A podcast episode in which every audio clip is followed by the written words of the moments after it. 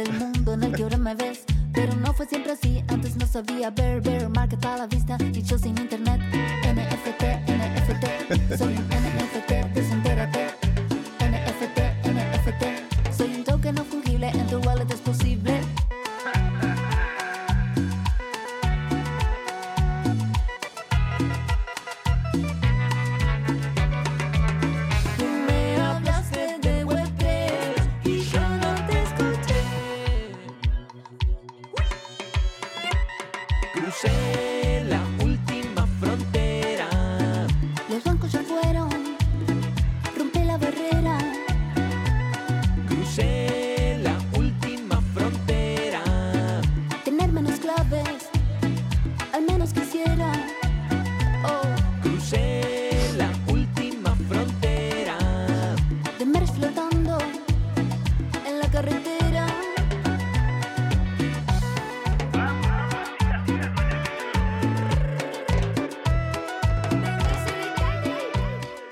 Buenas, buenas, buenas, buenas, buenas, buenas. Estamos arrancando una nueva emisión de la última frontera, capítulo 3, el retorno del Jedi. Capítulo 3, señores.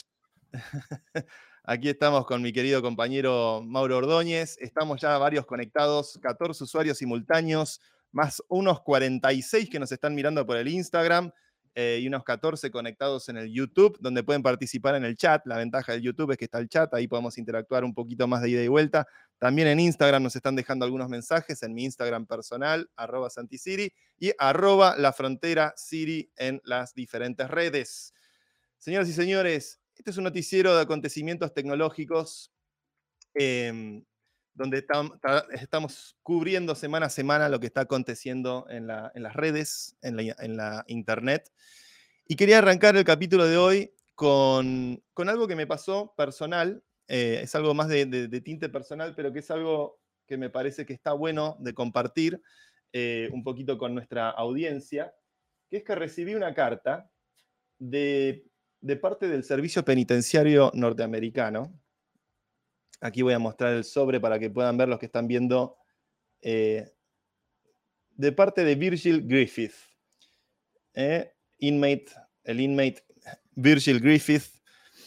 Virgil es un researcher de la Fundación Ethereum que hace 4 o 5 años atrás tuvo la audacia de ir a una conferencia sobre criptomonedas, nada más y nada menos que en Pyongyang.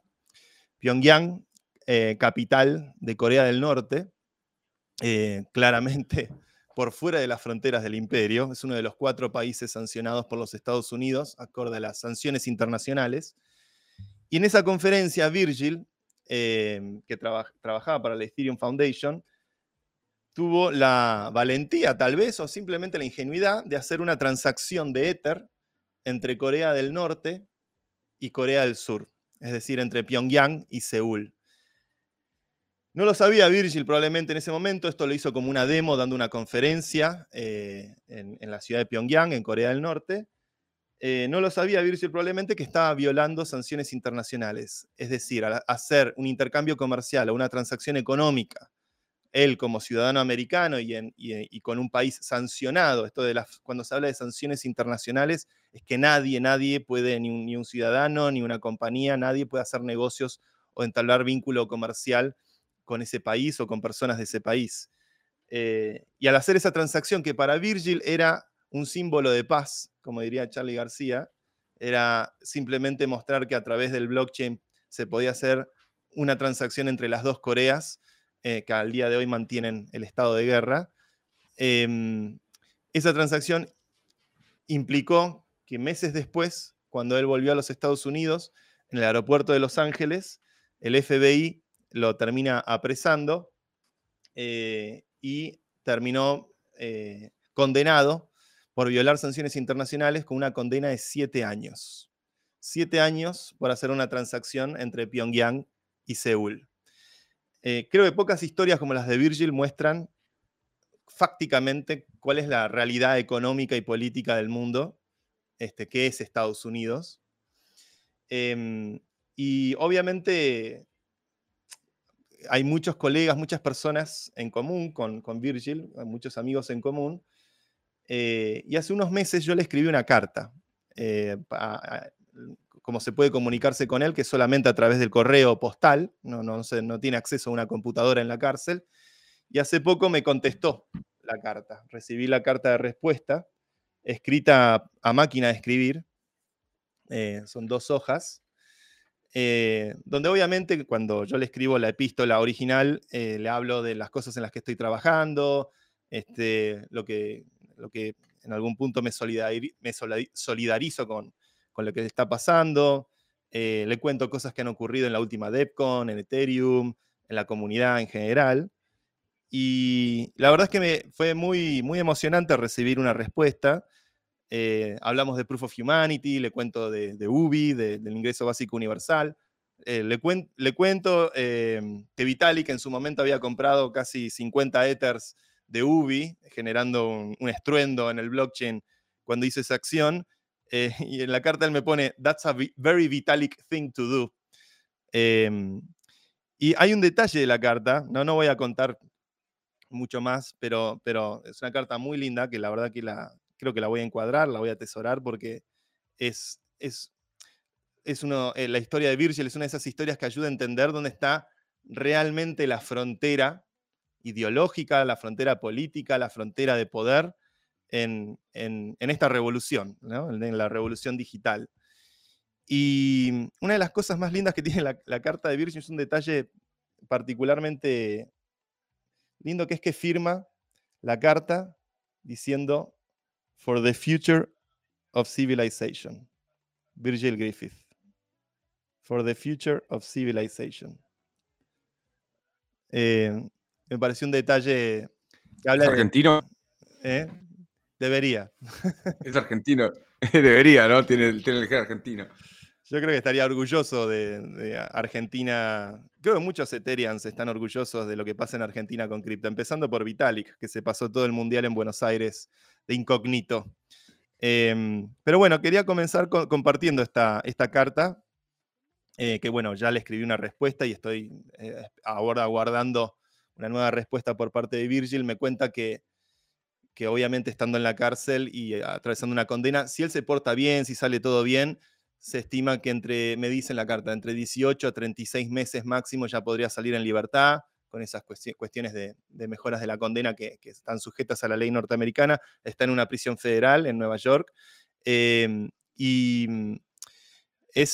para mí es una gran injusticia esto de que me parece que en tiempos del imperio norteamericano los perseguidos, así como los romanos perseguían a los cristianos, hoy muchos perseguidos son programadores, son informáticos.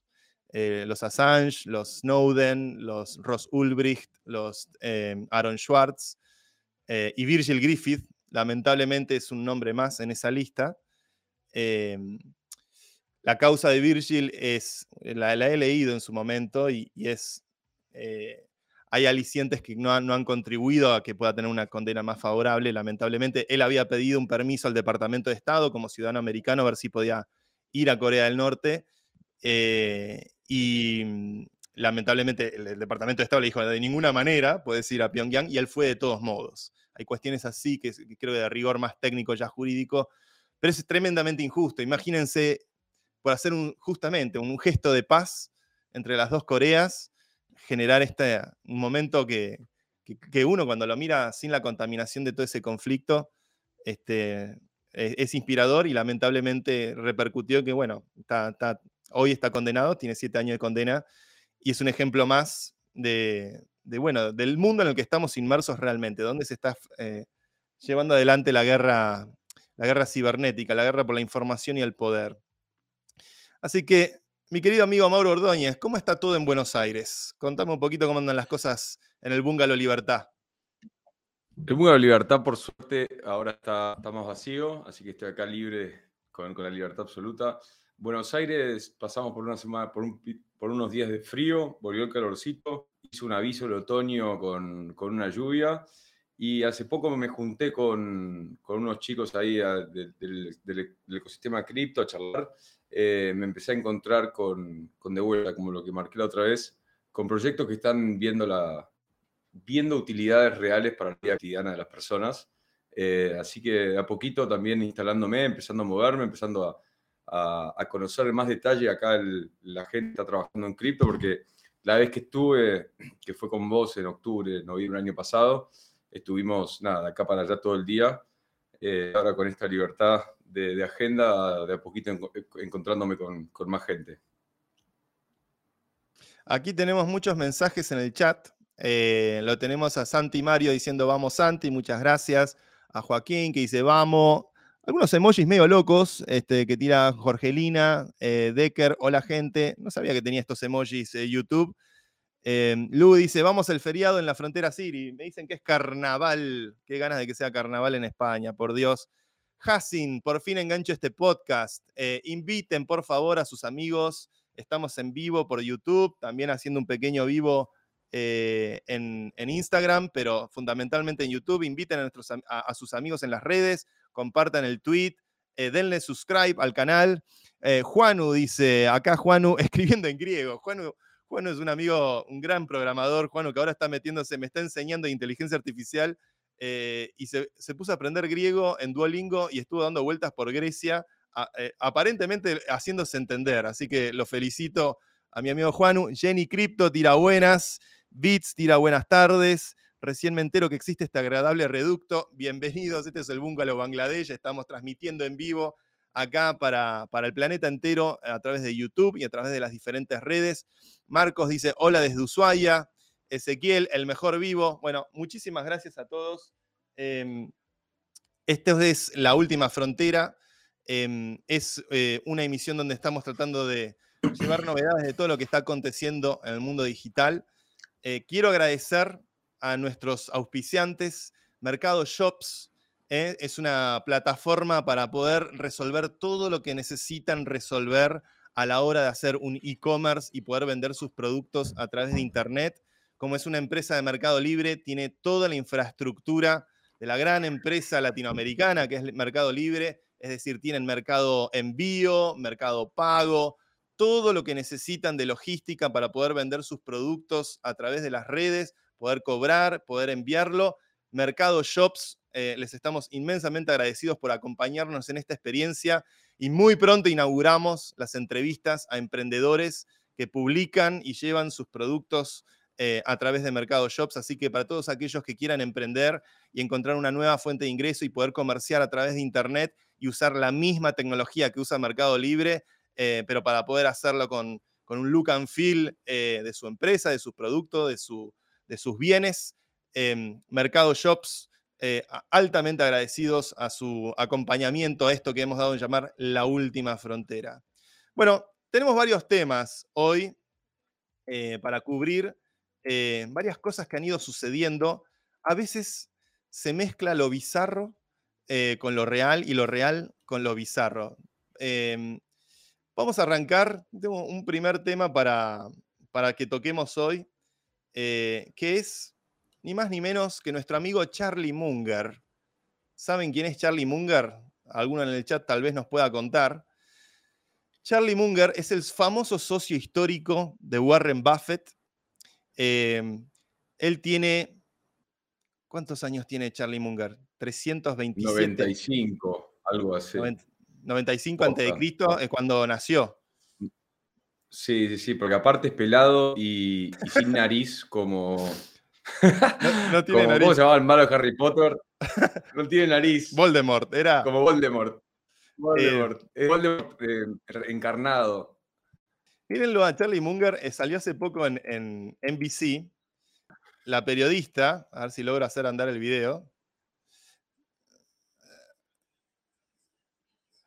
La periodista hace algo muy piola, ¿no? Como habla en inglés lo voy a traducir rápido. La periodista hace algo muy piola que es, usted dijo en un artículo histórico que publicó en el New York Times que siempre para poder mantener su posición y su postura, usted conoce muy bien el contraargumento a su postura, que eso es algo indispensable. Bueno, dado que usted habla tan mal de cripto, ¿podría darnos un contraargumento de cripto? Y el viejo Charlie, es un viejo divino, Charlie, yo ya le tengo cariño a esta altura del partido, empieza...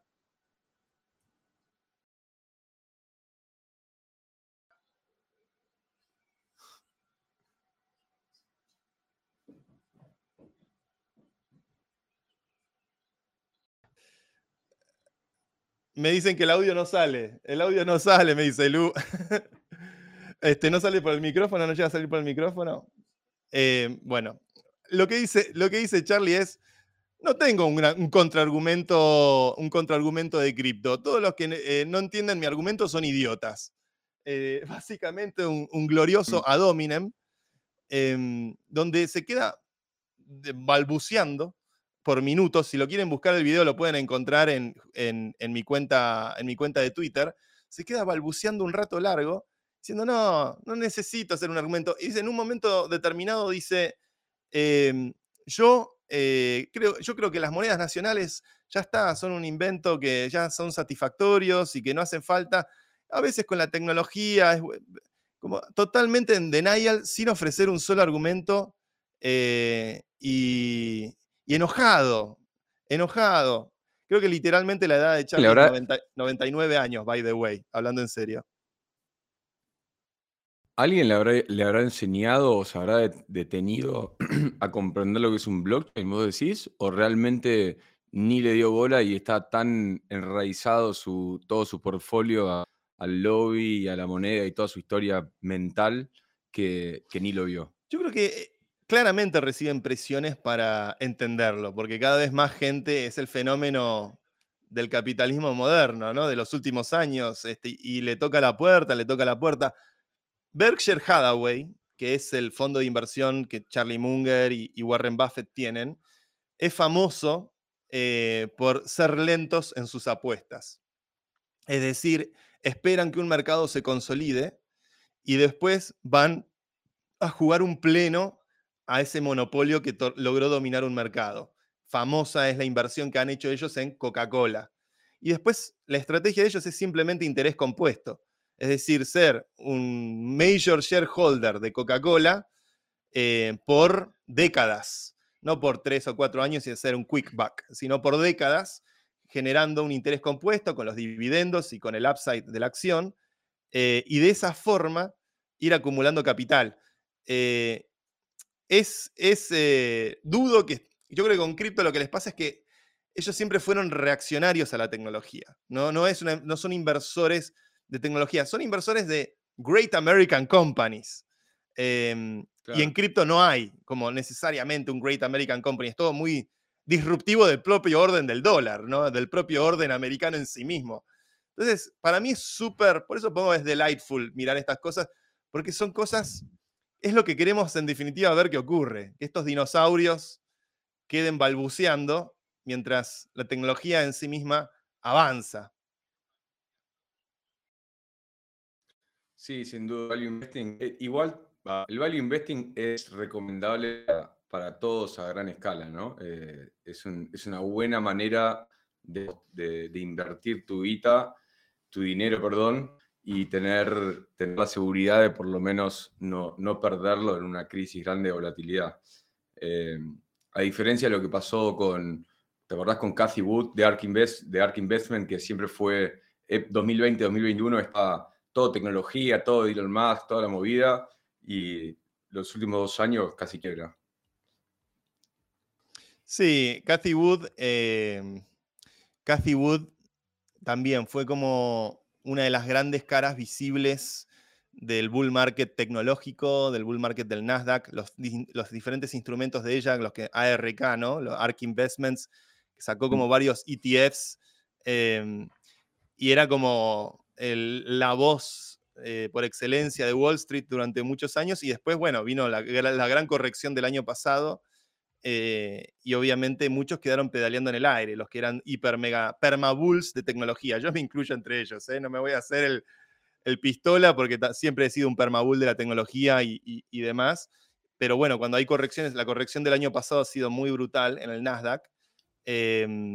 el Nasdaq, en cripto, across the board, en todos los tipos de activos, pero las tecnológicas tal vez porque son las que tienen mayor nivel de riesgo.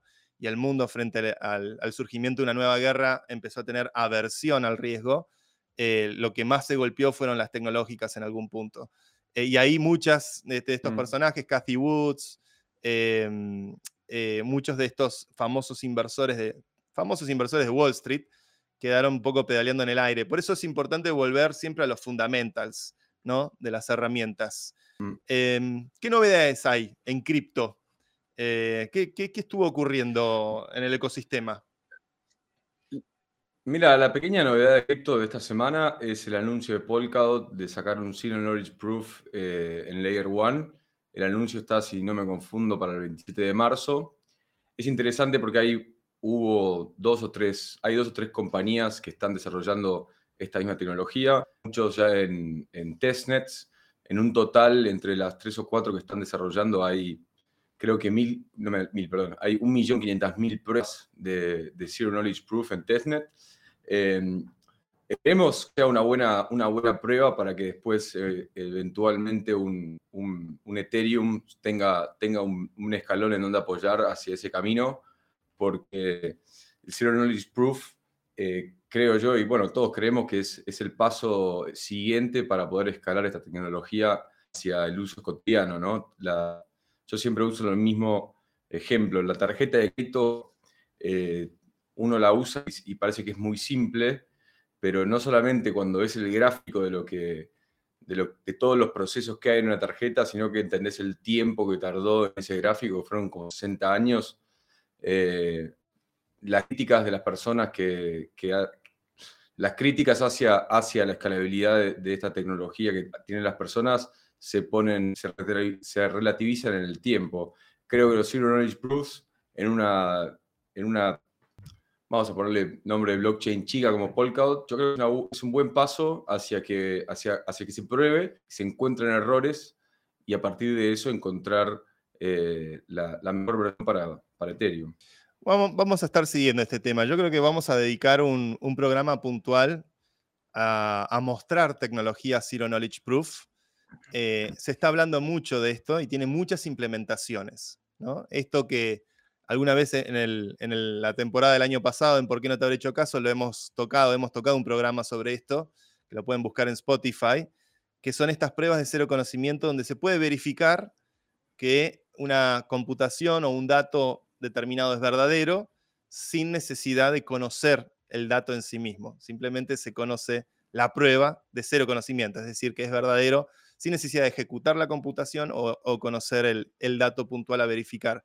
Y eso obviamente trae mucha escalabilidad. Creo que todos los blockchains están en algún punto entrando en la carrera de los Zero Knowledge Proofs como mecanismo de escalabilidad, porque con una verificación se pueden, en un mismo ciclo computacional, contener muchas computaciones. Y eso va a estar evolucionando bastante. Está bueno que Polkadot esté yendo en esa dirección. Hay otras redes como Polygon, por ejemplo, que está haciendo también un Zero Knowledge EVM, es decir, una serie de circuitos para poder verificar formalmente programas escritos para Ethereum que se puedan verificar usando pruebas de cero conocimiento. Y después hay proyectos como... Perdón que te interrumpa. Era Polygon, no Polkadot. Me confundí en todas las palabras. Era Polygon Zero Knowledge Proof. Perdón por la corrección. Entonces estamos hablando de Hermes. Estamos hablando de Hermes, sí, que sí, es el Zero Knowledge. Sí, me equivoqué porque hubo Polkadot acá en Argentina el fin de enero, estaba por todos lados, hubo como una pequeña escuelita y lo tenía muy fresco, pero era Polygon, disculpen. Nos puede pasar a todos, no te preocupes, nos puede pasar a todos. Son cada día, se aprende una palabra nueva en el ámbito de la tecnología. Vamos al chat. Nextdoor dice, por fin engancho el podcast. Buenas. Agustín dice, palo a palo con Mirta. Acá Hassin tira la de Voldemort. Ya somos 60 usuarios simultáneos. Compartan en las redes, así somos más gente. Suscríbanse, así también pueden recibir las novedades y los recortes a lo largo de la semana. Vamos generando clips que les pueden llegar por YouTube y por las diferentes redes. Somos @lafronterasiri en todos lados. Roberto dice, hola desde Bariloche, y Ed Martín también, mirá, desde Bariloche tenemos 2 oyentes desde la Patagonia Argentina. Ángel dice, ¿qué opináis de las inscripciones de Ordinals en Bitcoin? Es un buen tema ese, Ángel, habrá que investigarlo. Ordinals son estos NFTs que salieron en Bitcoin, que colapsaron por un rato la red, así que es un tema a estudiar. Hay algo con los Bitcoiners que siempre se niegan a todo lo que ocurre, a todo lo que no es Bitcoin, es decir, están en contra de los NFTs, en contra de los ICOs, en contra de DeFi, en contra de las DAOs, todo por lo que ocurre por fuera de Bitcoin, por el hecho de que ocurre en Ethereum, donde efectivamente se pueden programar estas cosas, pero de repente hay alguien que ingeniosamente se le ocurre una forma de usar el blockchain de Bitcoin con algún hack y salen, como este tema de los Ordinals, esta especie de colección de NFTs usando el blockchain nativo de Bitcoin, de repente colapsando la red y encontrando un uso nuevo, que de repente los Bitcoiners dicen, no, ahora sí, los NFTs están buenos, los NFTs valen la pena, porque se están haciendo con Bitcoin. Son cosas muy tribales, pero lo de los Ordinals lo vi muy por arriba, debo confesar, Ángel, pero está bueno el tema que nos tirás para estudiar, pero está bueno que haya innovaciones e implementaciones ingeniosas que usan el blockchain de Bitcoin, porque no es un blockchain fácil de usar precisamente porque tiene pocos features, por una cuestión de mostrar un blockchain que sea robusto y que tenga mucha seguridad. Es decir, que sea seguro de usar y que no introduzca nuevos riesgos. El tema sería... Los maxis de Bitcoin... ¿Los maxis de Bitcoin serán los Munger del sector blockchain? Ah, pa. Es buena esa, ¿eh? Son medio mungerosos, ¿no? En el fondo, pues es reacción a todo lo que es distinto, ¿no?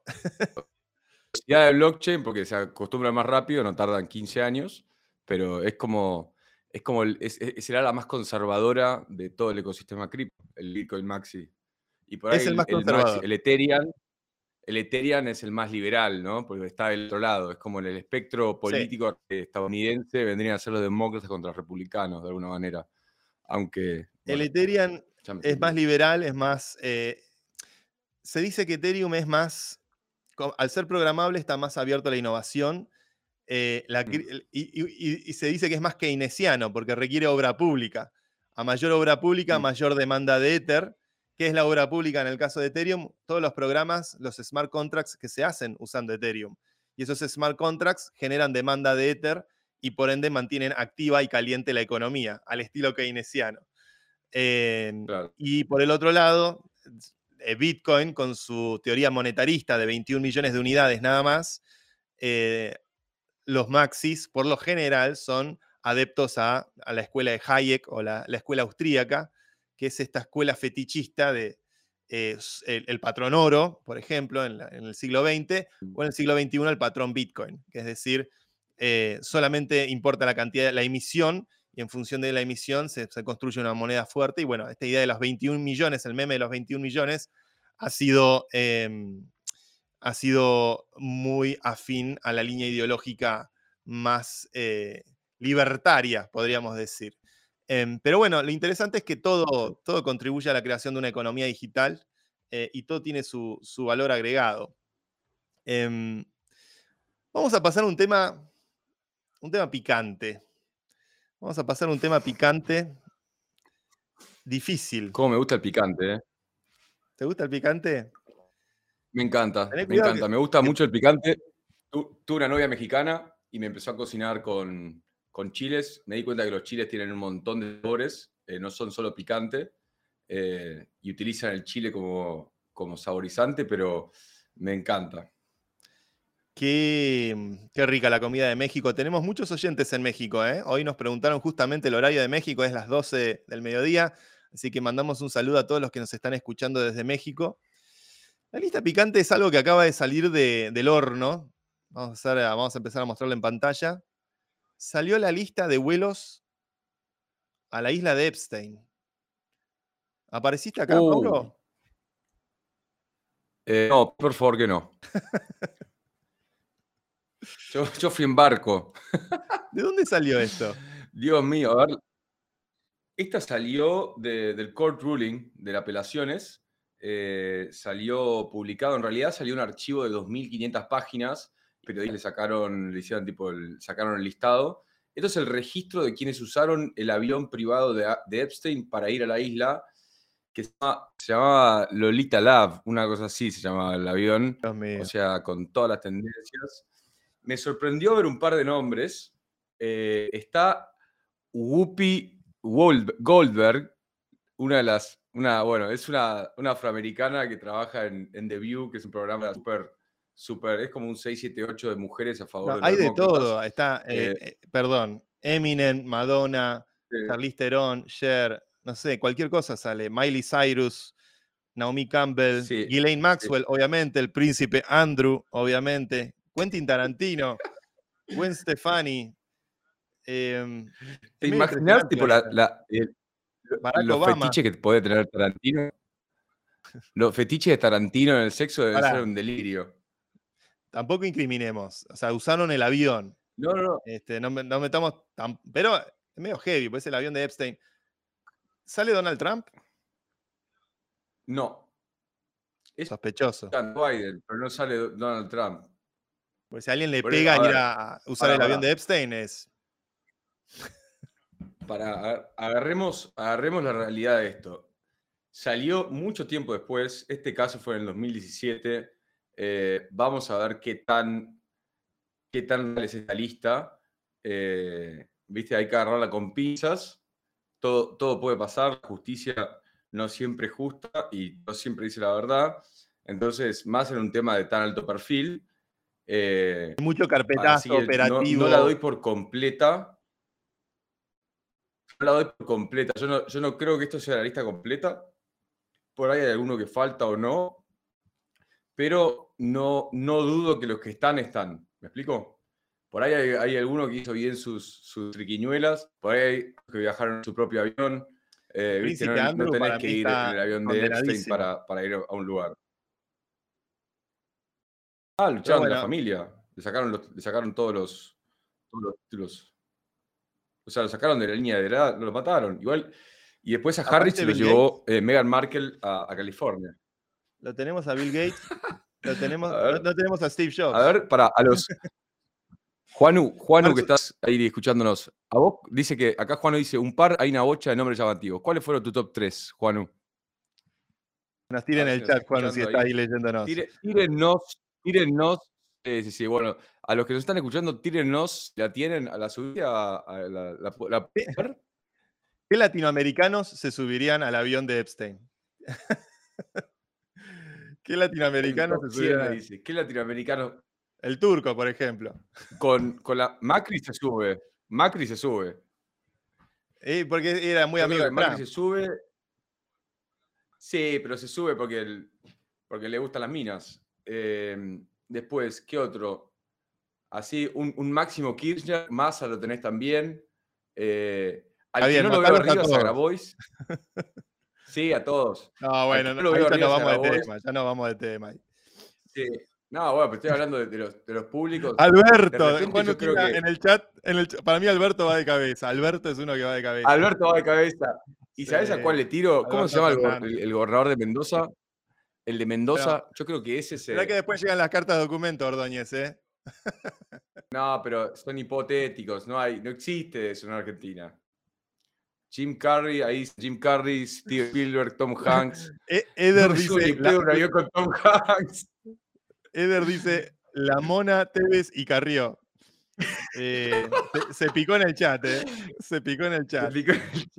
Acá hay uno que dice... Ahí la veo, la sí. A la hermana de Max. Vamos a... Es un tema muy polémico.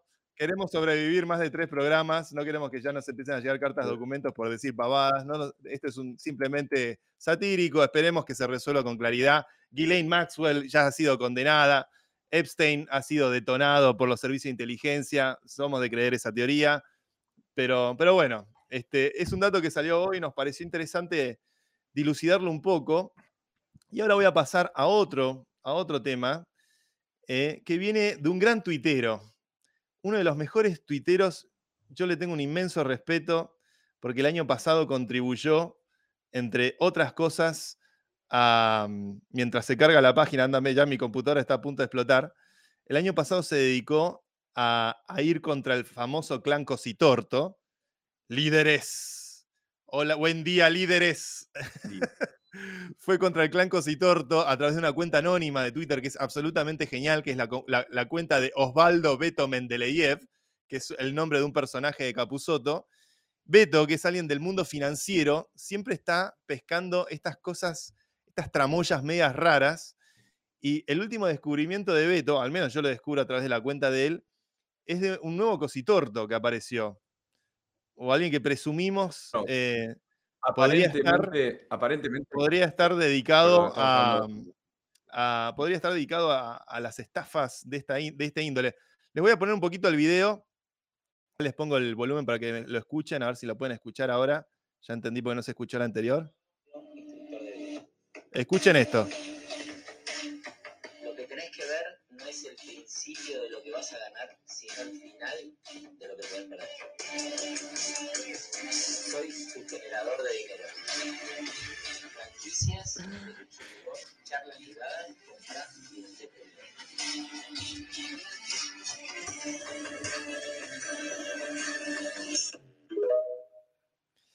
Hay más. A ver, ha sido tendencia en Twitter en esta última semana. ¿Lo tenés a Luxury World? Luxury World, sí, yo también lo fui viviendo. Me sorprendió. Me sorprendió principalmente, a ver, hay cosas que tienen parecida en Cosidoto a nivel estructural, ¿no? Yo hoy tuiteé. Cositorto es un pastor evangelista con la palabra clave líderes, y este es un pastor New Age de country con la palabra normal. Saluda, es normal, te dice. Hola normal. Dice mira, hola normal. Hola normal. Hola normal. ¿Qué haces? Escúchame. Te habla desde arriba. Cositorto te hablaba desde allí. Sí. Para que lo lleves encima. Acá tengo un video, vamos a poner un video más, a ver. Para que no seas más normal, y es un instructivo que te va a hacer cambiar mucho. De verdad te digo. Te cuento cómo es. Te digo tips chiquitos. El normal se levanta con un despertador. Yo me levanto con una ilusión. El normal cuando va a comer, va con una reserva. Yo voy y digo que la tengo. Dios mío, ¿qué estoy viendo? No, es tremendo. El chabón desde la costa de Punta del Este tirándote... La segunda es cualquiera. La primera es mucho piripipí. Y después te dice un librito para llevar contigo. O sea, la estructura evangélica que tienen estos tipos para dar sus discursos y sus movidas es muy loco. Me empecé a meter un poquito en el rabbit hole para ver bien qué es lo que sucede. Y hay algunas grabaciones del chabón, y mezcla tipo coaching, mezcla cripto, mezcla finanzas personales, es todo como personaje de Campa. Santiago no estudié nada, es una especie de, mírenlo para los que no lo vieron. Buenísimo. Buenísimo. Bueno, es una mezcla de eso, ¿viste? Pero real, y es completamente religioso. O sea, es completamente religioso la estructura. Está vestido con, ¿viste? Con unas como trapos, con una cruz. Entonces, sí, el aspiracional. El aspiracional, sí, y también flexiando todo su atrás. ¿Viste? Que siempre preguntás. El flex. ¿Lo vio el auto y se paró al lado? Se hace todo. Esa Cositorto la hacía mucho, que iba a una conferencia de autos deportivos. Se sacaba la foto, sí, y como que la posteaba en las redes como dando a entender que era su auto. Y son unos muertos de hambre. Esto es medio terrible en el fondo, nos reímos, pero para mí es medio trágico que sigan apareciendo y emergiendo estos personajes de vuelta, que vienen con ciertos manuales del éxito, cierta fórmula del éxito, y en el fondo implementan, bueno, diferentes esquemas o diferentes, ¿viste? Se aprovechan de la gente. Para mí lo que era particularmente violento de Cositorto era que incluso apuntaban a gente muy vulnerable, muy, muy necesitada, y de repente que estaban dispuestos a comprar cualquier cosa con un supuesto sueño económico, y así engrampó a gran cantidad de gente. La cuenta, le mandamos un saludo a Beto Mendeleye, porque esa cuenta yo la descubrí el año pasado, es un anónimo. Y incluso Beto en esa época hacía spaces y demás, y se hablaba en Twitter sin parar del fenómeno de Zoe Cash, Zoe esto, Zoe propiedades, todo el artilugio que había hecho Cositorto. Y después de esa agitación tuitera, terminó saltando a los medios, y a Cositorto, que le gustaba la cámara más que el chocolate, después quedó prófugo, Y de vuelta, la gente desde Twitter identificaba desde dónde hacía los zooms, cositorto, y se daba cuenta, y la Interpol lo termina agarrando, y bueno, todavía está preso, no sé cómo está la causa, habrá que investigar si la causa está avanzando y si efectivamente termina recibiendo una condena, pero hay que tener mucho cuidado de estas estafas. Celebro las cuentas de Twitter como la de Beto, que denuncian estas cosas y que ayudan a que prestemos mayor atención, porque no es joda, hay mucho chanta dando vuelta en internet y hay que tener cuidado con estos personajes. Sí, lo loco de Cositorto también, y creo que también firmando el punto que digo de lo religioso, es que aún en la cárcel, aún privado de su libertad, aún en medio de juicio, seguía reclutando dinero con gente afuera, ¿viste? Como hinchando por él, que sigan creyendo en su mensaje. Entonces, creo que ahí tocan esa rama fundamental de la existencia, que es creer en algo, ¿viste? Y los chavales agarran eso y se transforman en una creencia, en una imagen, que algunos lo van viendo por ahí en un Ponzi, es más fácil verlo, porque si sos de los primeros lo empezás a ver, pero ya los que caen, ¿viste? Quedan con la zanahoria adelante. Entonces, existe una cualidad esencial humana para un bien personal. Vuelvo al chat.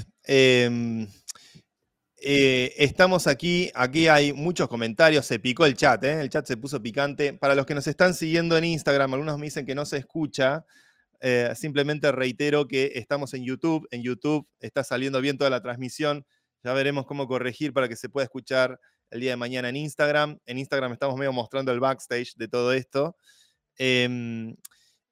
Aquí Mauro manda saludos desde Chile. Qué bueno, tenemos oyentes en Chile. Me encanta cuando llegamos a cada vez más países de Latinoamérica. Ed Martin dice, parece el discurso de Ricardo Ford. Aquí hay uno, dice, Santi Mario dice, no, Santi, ese loco lo seguí hace tiempo. Después, con el tiempo, me di cuenta que es puro verso, pero al principio entrás. Y me di cuenta que sí, es puro verso. Santi PSZK dice, aprovechan la necesidad de la gente y la verdad es decadente. Pero bueno, simplemente queremos advertir de estas cosas. La cuenta de Beto Mendeleyev la recomiendo mucho para que la sigan. Tiene siempre como... Es alguien que sigue los mercados financieros en Argentina y siempre aporta información interesante sobre este tipo de estafas. Hemos llegado a ser más de 60 usuarios simultáneos conectados en YouTube. Más de 60 también hemos sido conectados en Instagram. Nos mandan un saludo desde Cabo Polonio, Uruguay. Acá Tommy, muy bueno, desde Uruguay, otro país más que se suma. Después vamos a ir haciendo clips, vamos a ir recortando esto. También nos pueden escuchar en Spotify. En Spotify publicamos todas las emisiones de La Última Frontera, donde estamos tratando de cubrir un poco todo lo que ocurre en materia tecnológica. Hoy hemos vuelto un poco más, tal vez a materia más borderline política, borderline estratégica. Sal manda saludos de Río Grande, Tierra del Fuego. Hemos llegado al fin del mundo. Extraordinario. Muchas gracias a todos los que nos acompañan. Y ahora vamos a hacer, como hacían en el Daily Show, un momento, a moment of zen, un momento de zen. Tengo acá una gema para que veamos entre todos. El hombre más basado del mundo, Mauro. ¿Estás listo para ver al hombre más basado del mundo? Infinitas veces. Infinitas veces. Bueno, estoy esperando que lo puedo ver el replay a este. Le estoy cargando en mi computadora. Chicos, y los que nos están escuchando mientras, aprovecho. Si durante la semana tienen algún tema, tírennos en nuestras redes, que lo podemos ver, como el Ordinals o algo así. Vayan tirándolos. Absolutamente. Estamos para eso, para hacerlo lo más interactivo posible y que entre toda la comunidad vayamos armando la agenda de La Última Frontera. Miren esto, por favor. Lo voy a poner ahora en pantalla. El hombre más basado del planeta. Es espectacular. Yo creo que es arte. Estas cosas son el arte del siglo XXI, es esto. Se caga risa.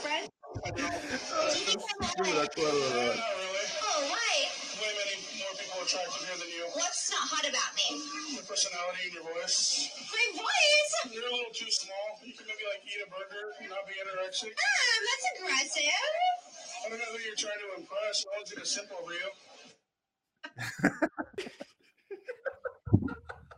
reel. Genio. Para un genio. El final, hay la palabra simp. Simp significa un perrito faldero que va atrás de la mina. ¿Viste? Nobody's gonna simp. Nadie te va a estar correteando atrás. El simpeo es terrible. El simpeo es terrible. Todos lo hemos hecho. Bueno, se hace una vez y nunca más. Se hace una vez, se aprende rápido. Pero es muy bueno cuando le dice your voice and your personality. ¿Viste? Tenías que comer un asado. Es un fenómeno. Es un fenómeno. Es un fenómeno. Y todo lo que le dice es un fenómeno. Tipo, ¿qué es lo que te parezco atractiva? No. ¿Qué es lo que no te parece atractiva? Y tu personalidad y tu voz. ¡Ah! Reivindicamos. El gordo. Porque es el típica, viste, attention seeker que está generando contenido. Y está yendo a reírse el pobre pibe que está ahí y el pibe la da vuelta como una media. La verdad, celebramos el hombre más basado del mundo. La autenticidad hay que celebrarla por sobre todas cosas. Autenticidad. Lo fake se nota en el andar. ¿Viste? Y en el fondo, en esta época en donde vivimos mostrando la vida y mostrando todo, ¿viste? La gente que más muestra muchas veces es la que menos tiene porque por eso lo muestra. Es como vos habías dicho en algún momento, o por ahí lo escuché en otro lado, la diferencia entre old money y new money. Digo, new money, el nuevo dinero, necesita mostrarse. El viejo dinero anda en Land Rovers de los 2000. El nuevo dinero anda en un Lamborghini y el viejo anda en algo más low, ¿viste? De perfil. Entonces, creo que, ¿viste? Hoy en día las redes sociales no son tan sociales, principalmente Instagram es publicidad, ¿viste? Es una máquina de publicidad y la gente publica o su trabajo o su vida, entonces te estás siempre vendiendo y la autenticidad falta, ¿viste? Falta y por eso buscamos eso, ser nosotros. Aquí sí, llegan los saludos, acá veo desde Instagram que nos saludan desde Santiago del Estero, ni más ni menos, en fin, tenemos más material bizarro. Esta sección de material bizarro me gusta. También, otra... Me hace bien. Otra me hace bien y me gusta.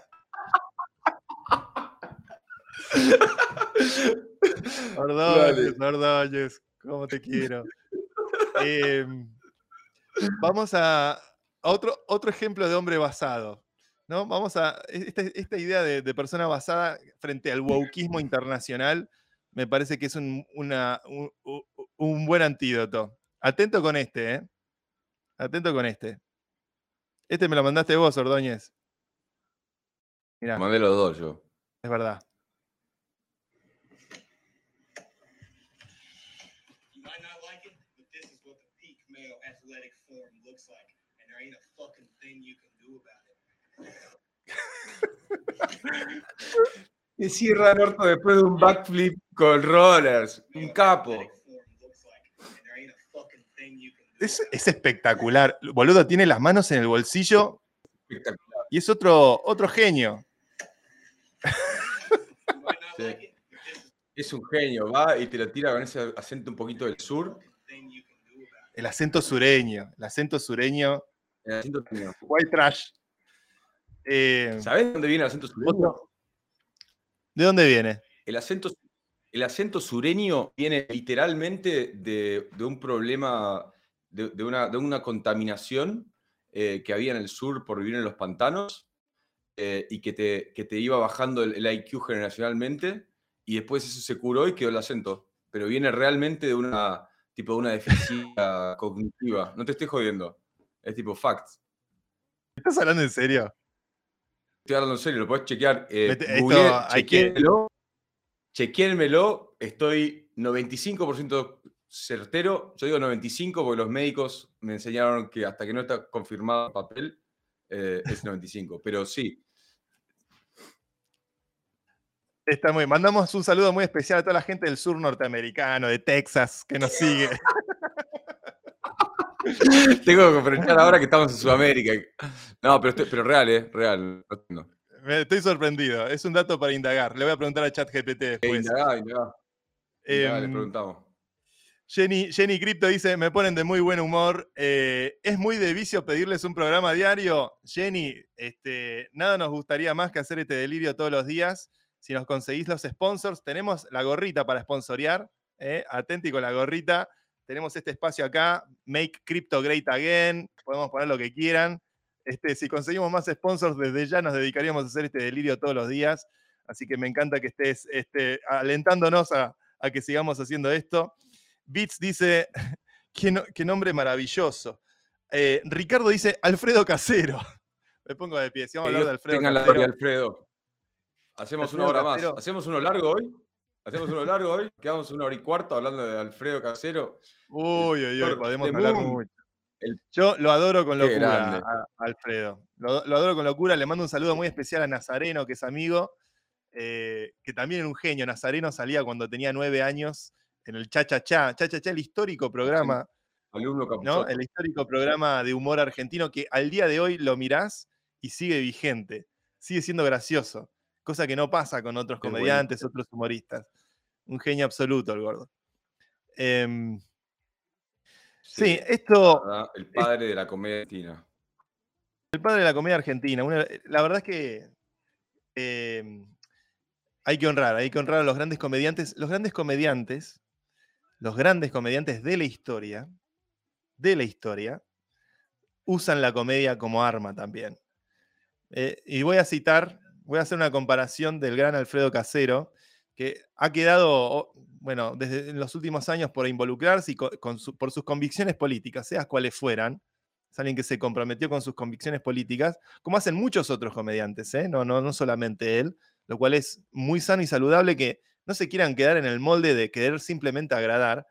Pero quizás el más grande comediante del siglo XX, Charles Chaplin, también era un comediante que usaba su micrófono y su arte para poder denunciar atrocidades y para poder denunciar cosas políticamente. La primera película donde Chaplin usa la voz, que era el gran tema de su vida, que era poder pasar del cine mudo al cine sonoro, y siempre había mucha especulación de qué iba a pasar con Chaplin, que era el gran éxito de taquilla, qué iba a pasar cuando él fuera a hacer el cine sonoro, el cine hablado.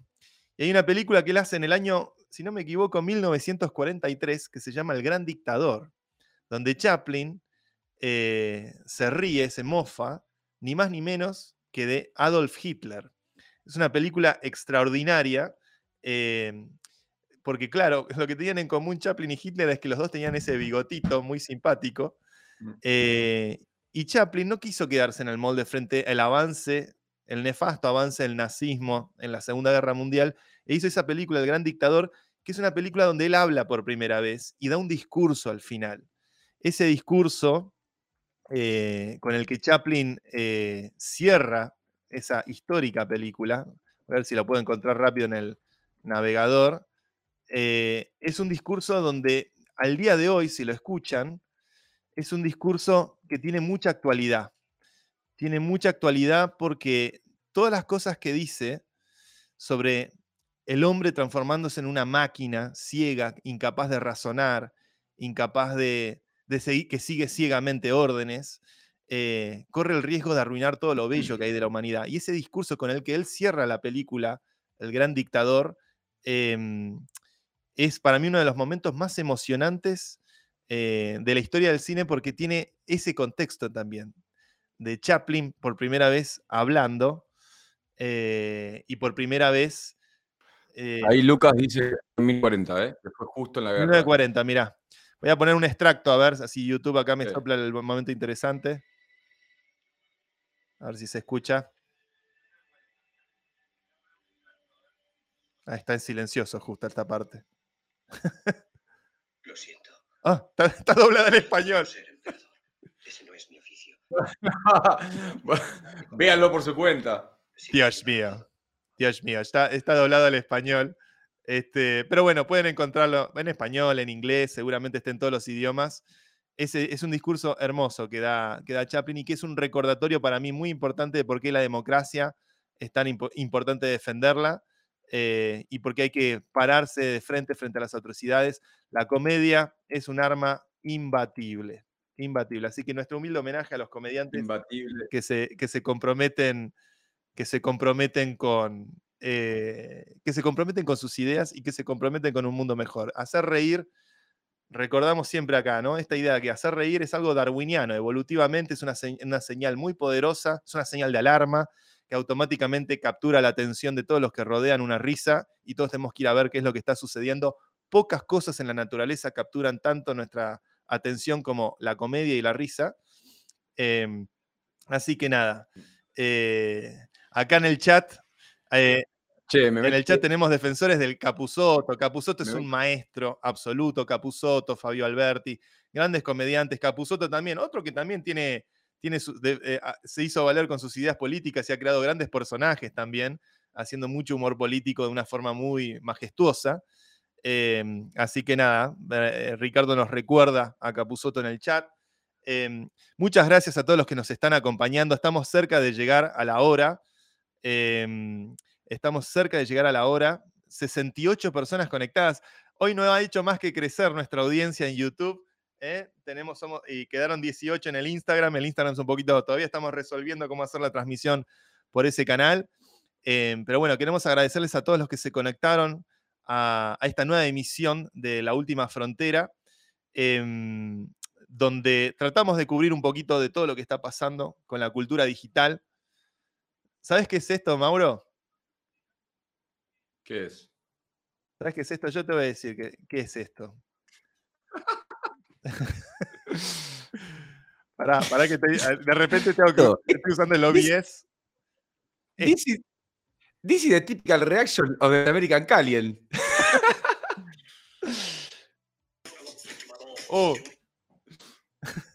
Ya estaba arrancado el video. Esto, mira esto. And you don't have a Lamborghini, you should actually sit down and have like a serious discussion with yourself as to why you don't have a Lambo. Yeah, because it's I realize now that it's so incredibly easy. Ooh, another white boy with a podcast. Oh, gee, bro, another white boy with a podcast. Hell no, another white boy with a podcast. Another white boy with a podcast. I don't want to flick my balls. Do you want to see the video? It went viral. Me había olvidado de poner el video. Para que lo ponga de vuelta. If you're a guy in your 20s and you don't have a Lamborghini, you should actually sit down and have like a serious discussion with yourself as to why you don't have a Lambo. Yeah, because it's I realize now that it's so incredibly easy. Ooh, another white boy with a podcast. Oh, gee, bro, another white boy with a podcast. Pronouns, hell no. Another white boy with a podcast. Meal prep, sport prep. Another white boy with a podcast. My dog won't flick my balls. Do you want to see the video? It went viral. Esto es Another White Boy with a Podcast. Acá estamos los White Boys. Muchas gracias a todos los que nos acompañaron. Esta es ha sido una nueva emisión de La Última Frontera. Hemos tenido el mismo rating que la semana pasada, nos estamos sosteniendo. Luego iremos haciendo compilados, clips, los mejores momentos los iremos recortando y compartiendo a lo largo de la semana. Síganos en Instagram, en Twitter, en TikTok, en todos lados somos @lafronteracity. Síganos, estaremos compartiendo la mejor información. Nuestro agradecimiento a los amigos de Mercado Shops.